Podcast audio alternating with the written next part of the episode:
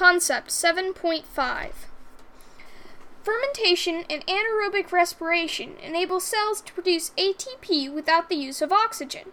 Because most of the ATP generated by cellular respiration is due to the work of oxidative phosphorylation, our estimate of ATP yield from aerobic respiration is contingent on an adequate supply of oxygen to the cell.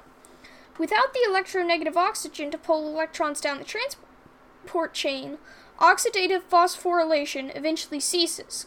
However, there are two general mechanisms by which certain cells can oxidize organic fuel and generate ATP without the use of oxygen anaerobic respiration and fermentation. The distinction between these two is that an electron transport chain is used in anaerobic respiration but not in fermentation. The electron transport chain is also called the respiratory chain because of its role in both types of cellular respiration. We've already mentioned anaerobic respiration, which takes place in certain prokaryotic organisms that live in, in environments without oxygen. These organisms have an electron transport chain, but do not use oxygen as a final electron acceptor at the end of the chain. Oxygen performs this function very well because it is extremely electronegative, but other, less electronegative substances can also serve as a final electron acceptor. Some sulfate reducing marine bacteria, for instance, use the sulfate ion, SO4 two negative, at the end of their respiratory chain. Operation of the chain builds up a proton and motive force used to produce ATP, but H2S, hydrogen sulfide, is produced as a byproduct rather than water. The rotten egg odor you may have smelled while walking through a salt marsh or mudflat signals the presence of sulfate reducing bacteria. Fermentation is a way of harvesting chemical energy without using either oxygen or any electron transport chain, in other words, without cellular respiration. How can food be oxidized without with cellular respiration? Remember, oxidation simply refers to the loss of electrons to an electron acceptor, so it does not need to involve oxygen. Glycolysis oxidizes glucose in two molecules of pyruvate. The oxidizing agent of glycolysis is NAD+, and neither oxygen nor any electron transfer chain is involved. Overall, glycolysis is exergonic, and some of the energy made available is av- made available is used to produce 2 ATP, net by substrate level phosphorylation. If oxygen is present, then additional ATP is made by oxidative phosphorylation when NADH passes electrons removed from glucose to the electron transport chain. But glycolysis generates 2 ATP whether oxygen is present or not. That is, whether conditions are aerobic or anaerobic. It is an alternative to respiratory oxidation of organic nutrients. Fermentation is an extension of glycolysis that allows continued generation of ATP by the substrate level phosphorylation of glycolysis.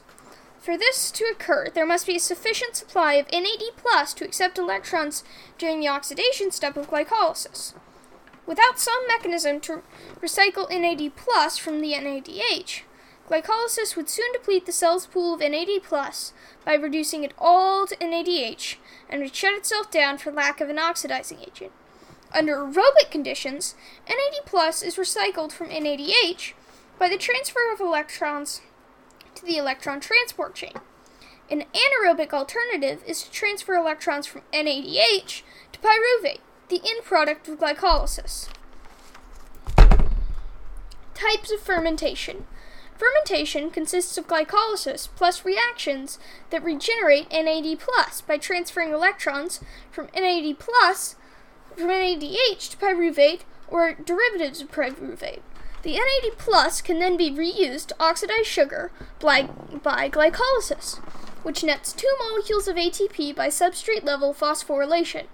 There are many types of fermentation, differing in the end products formed by pyruvate. Two common types are alcohol fermentation and lactic acid fermentation. In alcohol fermentation, figure 7.16a, pyruvate is converted to ethanol, ethyl alcohol, in two steps. The first step releases carbon dioxide from the pyruvate, which is converted to the two carbon co- compound acetaldehyde. In the second step, acetaldehyde is reduced by NADH to ethanol. This regenerates the supply of NAD plus needed for the continuation of glycolysis. Many bacteria carry out alcohol fermentation under anaerobic conditions. Yeast, a fungus, also carries out alcohol fermentation. For thousands of years, humans have used yeast in brewing, winemaking, and baking. The CO2 bubbles generated by the baker's yeast during alcohol fermentation allow bread to rise. During lactic acid fermentation, figure 7.16b, pyruvate is, reduced, is reduced directly by NADH to form lactate as an end product with no release of CO2.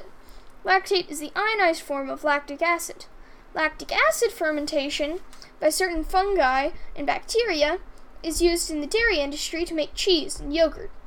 Human muscle cells make ATP by lactic acid fermentation when oxygen is scarce. This occurs during strenuous exercise, when sugar catabolism for ATP production outpaces the muscle supply of oxygen from the blood. Under these conditions, the, swells, the cells switch from aerobic respiration to fermentation. The lactate that, that accumulates was previously thought to cause muscle fatigue and pain, but recent research suggests that increased levels of potassium ions, K+, may be to blame, while lactate appears to enhance muscle performance.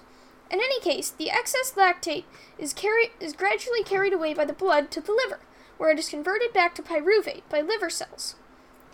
Because oxygen is available, the pyruvate can then enter the mitochondria in liver cells and complete cellular respiration. Comparing fermentation with anaerobic and aerobic respiration. Fermentation, anaerobic respiration, and aerobic respiration are three alternative cellular pathways for producing ATP by harvesting the chemical energy of food.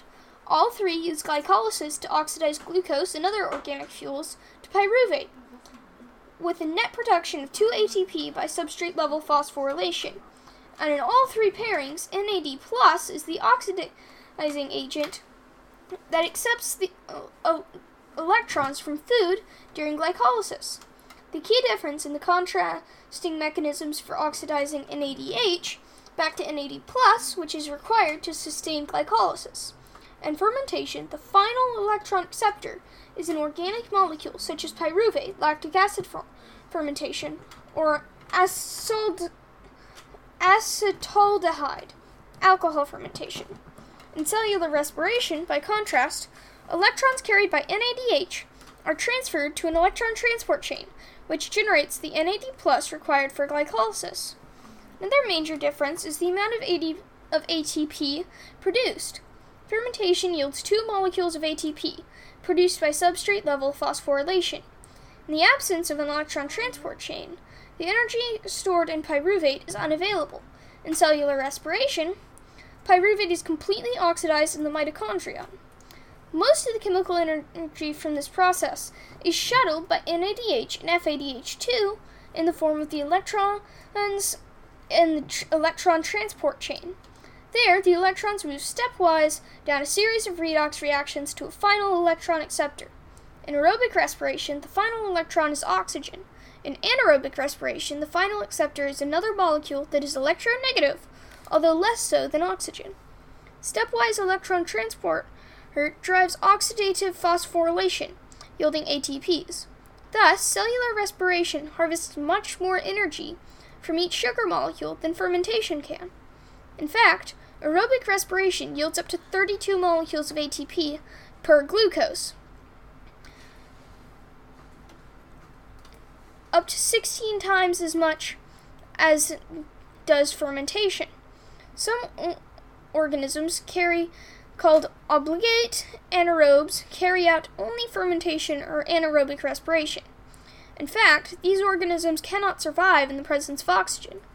A few cell types can carry out aerobic can carry out only aerobic oxidation of pyruvate, not fermentation. Other organisms, including yeast and many bacteria, can make enough ATP to survive using either fermentation or respiration. Such species are called facultative anaerobes. On the cellular level, our muscle cells behave as facultative anaerobes. In such cells, pyruvate is a fork in the metabolic road that leads to two alternative catabolic routes. Under aerobic conditions, pyruvate can be converted to acetyl CoA, which enters the citric acid cycle. Under anaerobic conditions, lactic acid fermentation occurs. Pyruvate is diverted from the citric acid cycle, serving instead as an electron acceptor to recycle NAD+. To make the same amount of ATP, a facultative anaerobe has to consume sugar at a much faster rate when fermenting than when respiring. The role of glycolysis in both fermentation and aspiration has an evolutionary basis. Ancient prokaryotes were thought to have used gly- gly- glycolysis to make ATP long before oxygen was present in Earth's atmosphere. The oldest known fossils of bacteria date back 3.5 billion years ago, but appreciable quantities of oxygen probably did not begin to accumulate in the atmosphere until about 2.7 billion years ago, produced by photosynthesizing cyanobacteria. There, early prokaryotes may have generated ATP exclusively from glycolysis. The fact that glycolysis to, is today the most widespread metabolic pathway among Earth's organisms suggests that, that, that it evolved very early in the history of life. The cytosolic location of glycolysis also implies great antiquity. The pathway does not require any of the membrane enclosed organelles of the eukaryotic cell which evolved approximately 1 billion years after the prokaryotic cell. Glycolysis is a metabolic heirloom from early cells that continues to function in fermentation and is the first stage in the breakdown of organic molecules for respiration.